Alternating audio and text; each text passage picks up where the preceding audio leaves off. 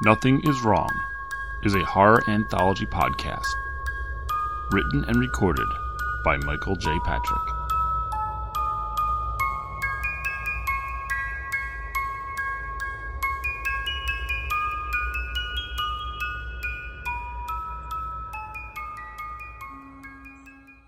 Episode 6 The Growth. November 1975. Jonathan Murphy was strong, brave, and clever. Jonathan stood up to bullies. Jonathan would be a hero when he grew up. He knew all of this in his heart. He didn't know how it would happen, but Jonathan would be famous for how big and strong and brave he was someday. Jonathan would be like Neil Armstrong on the moon, or Mike Schmidt, or G.I. Joe. Jonathan was not afraid. He was not afraid of his dad. He was not afraid of the gigantic German Shepherd on Browning Road that chased him when he rode his bike there. Most of all, Jonathan was not afraid of the tree outside his house. He just didn't like to look at it. He didn't like that it had a face. Jonathan lived in the house on Cooperton Avenue, across the street from Amon Heights Elementary, with his mom, his dad, who worked at the Beauchamp Soup Factory, his three year old brother Christopher, and baby sister Marie. It was a large red house, partially enclosed in hedges with a plum tree in the yard. One time, Jonathan tried to eat a plum right off the tree, but after a single bite, he dropped it when he saw a pink worm wriggling around in the fruit. Following that, he didn't eat plums anymore. Aside from the worms, he didn't mind the plum tree. At least it didn't look at him. Along the easement between the street and sidewalk stood a great oak tree, almost as large as the one on Westfield Avenue. Jonathan liked the Westfield tree. It had a face too, but it had a jolly face, like a joyful infant. It didn't bother him at all, and he enjoyed passing it on his way to the five and dime store. The face on the tree by his house was another matter entirely. It appeared large, bulbous, and threatening. It looked to Jonathan like a mean and hungry gorilla, like King Kong. He even asked an adult once, a lunch lady at his school, why the tree looked like King Kong, but she didn't know. After that, he never saw her again. He hated walking home from school because he had to pass the monstrous face. Jonathan tried to create excuses so that he could walk the long way home and avoid the gaze of the freakish gorilla. But his house was directly across the street from the school. There was no easy way to get around without seeing it. He made sure to remind himself each time he turned his eyes downward at the beastly visage that he wasn't afraid. He just hated that ugly, roaring ape. One Wednesday, Jonathan was tossing a baseball in the yard with Kenny from around the corner. A tiny black car pulled up beside the tree. Is that your dad? asked Kenny. No, said Jonathan, dropping his glove and ball. I don't know who that is. A man climbed out of the driver's seat and walked around to the passenger side. He was a little man in a charcoal gray suit. He wore a black fedora and had dark, prominent eyebrows. He walked in a deliberate and exaggerated manner as if he were performing for an audience. Each step was grandiose and elaborate. When he reached the passenger door, the man pulled out a rainbow colored umbrella. It stood out prominently considering the monochrome look of the man and his vehicle. Opening the umbrella, the man then opened the car door, and a tall, thin woman exited. She had red hair, a white face, and wore a long white coat. She unfolded out of the tiny car that hardly seemed large enough to hold her. The man held the umbrella over her head as if to protect her from the rain, but there wasn't a cloud in the sky. The man escorted his companion to the tree. The strange pair eyed the growth on the trunk.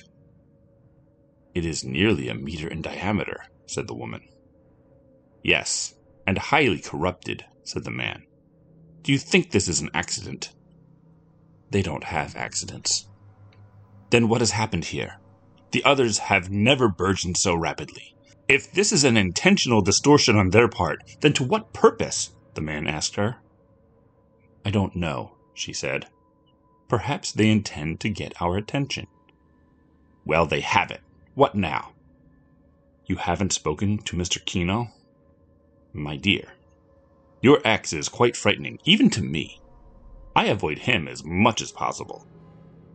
That is wise of you. But he will find out about this, and I am certain it will be worse if you don't tell him sooner. As you wish, madame.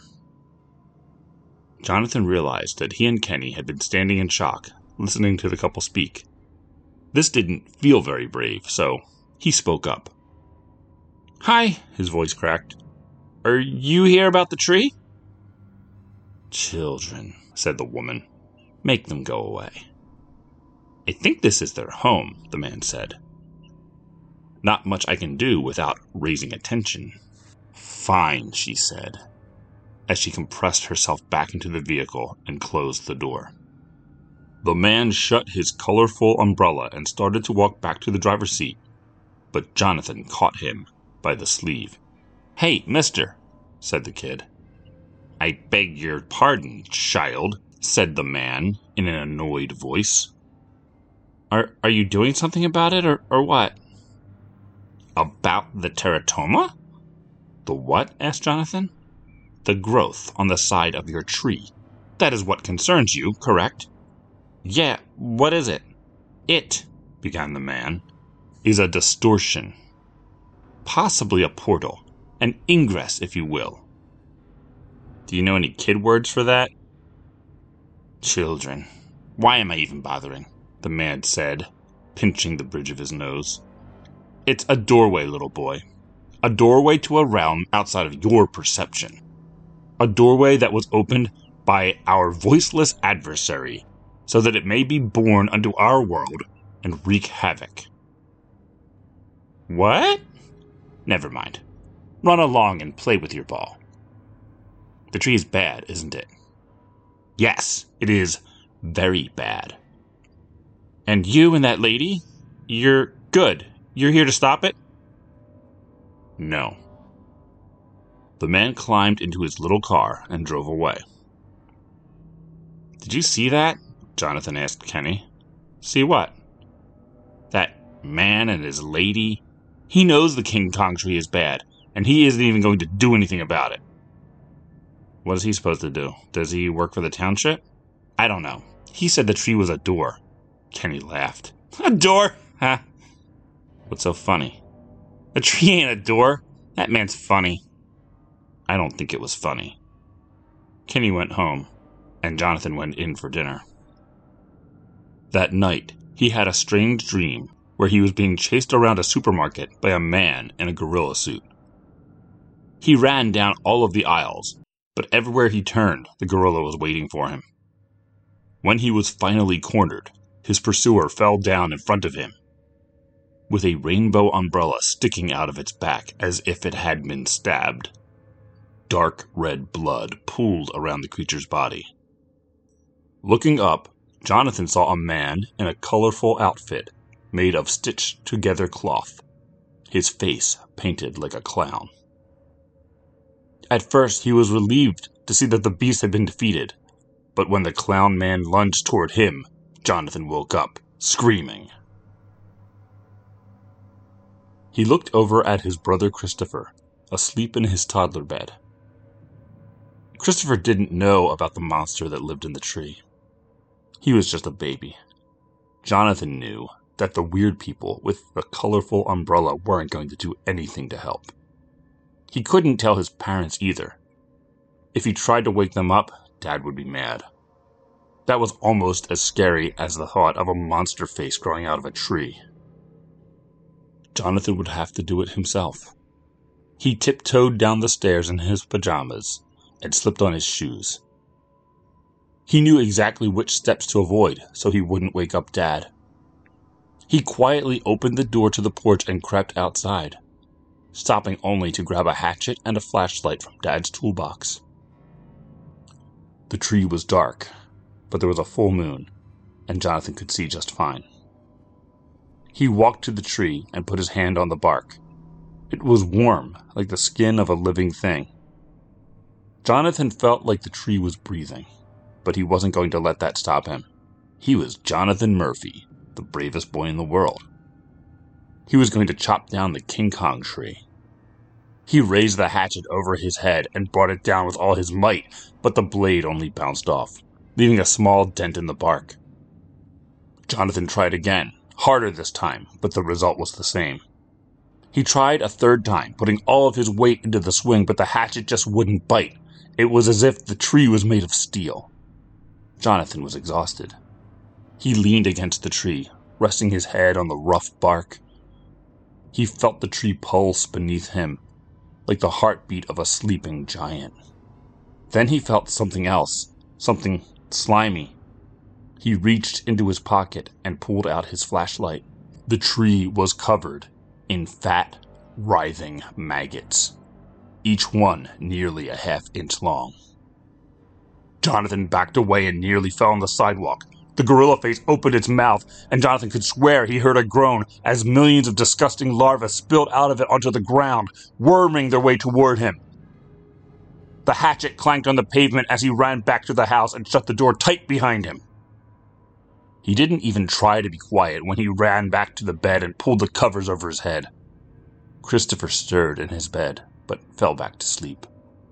Jonathan could still see the maggots writhing in his vision, even in the pitch black under the blanket. He remembered he had the flashlight and switched it back on. Three maggots were crawling on him. He yelped as he smashed them in his bare hands and jumped up to run to the bathroom and start a bath. What the hell's going on out there? Dad grumbled from his bedroom. I, I need to take a bath. Well, be quiet for frick's sake. Jonathan stripped and got into the tub. He washed all of the maggot goo off himself and sat in the hot water for a few minutes. When he got up to towel off, he thought to check his pajamas for any bugs he might have missed. He nearly convulsed when he found one nearly three times the size of the rest, fat and white. That was when Jonathan realized it was not a maggot. Jonathan had seen maggots before in the garbage can. His dad blamed him for not taking the trash out fast enough and letting it sit and attract them. The maggots he'd seen were plump and pale and wriggly. But this one was different. This maggot had a mouth. A mouth with sharp little teeth. He covered it and his pajamas with the towel and stomped on it as hard as he could. Then he ran downstairs without even stopping to put clothes on and tossed the maggot infested bundle into the garbage.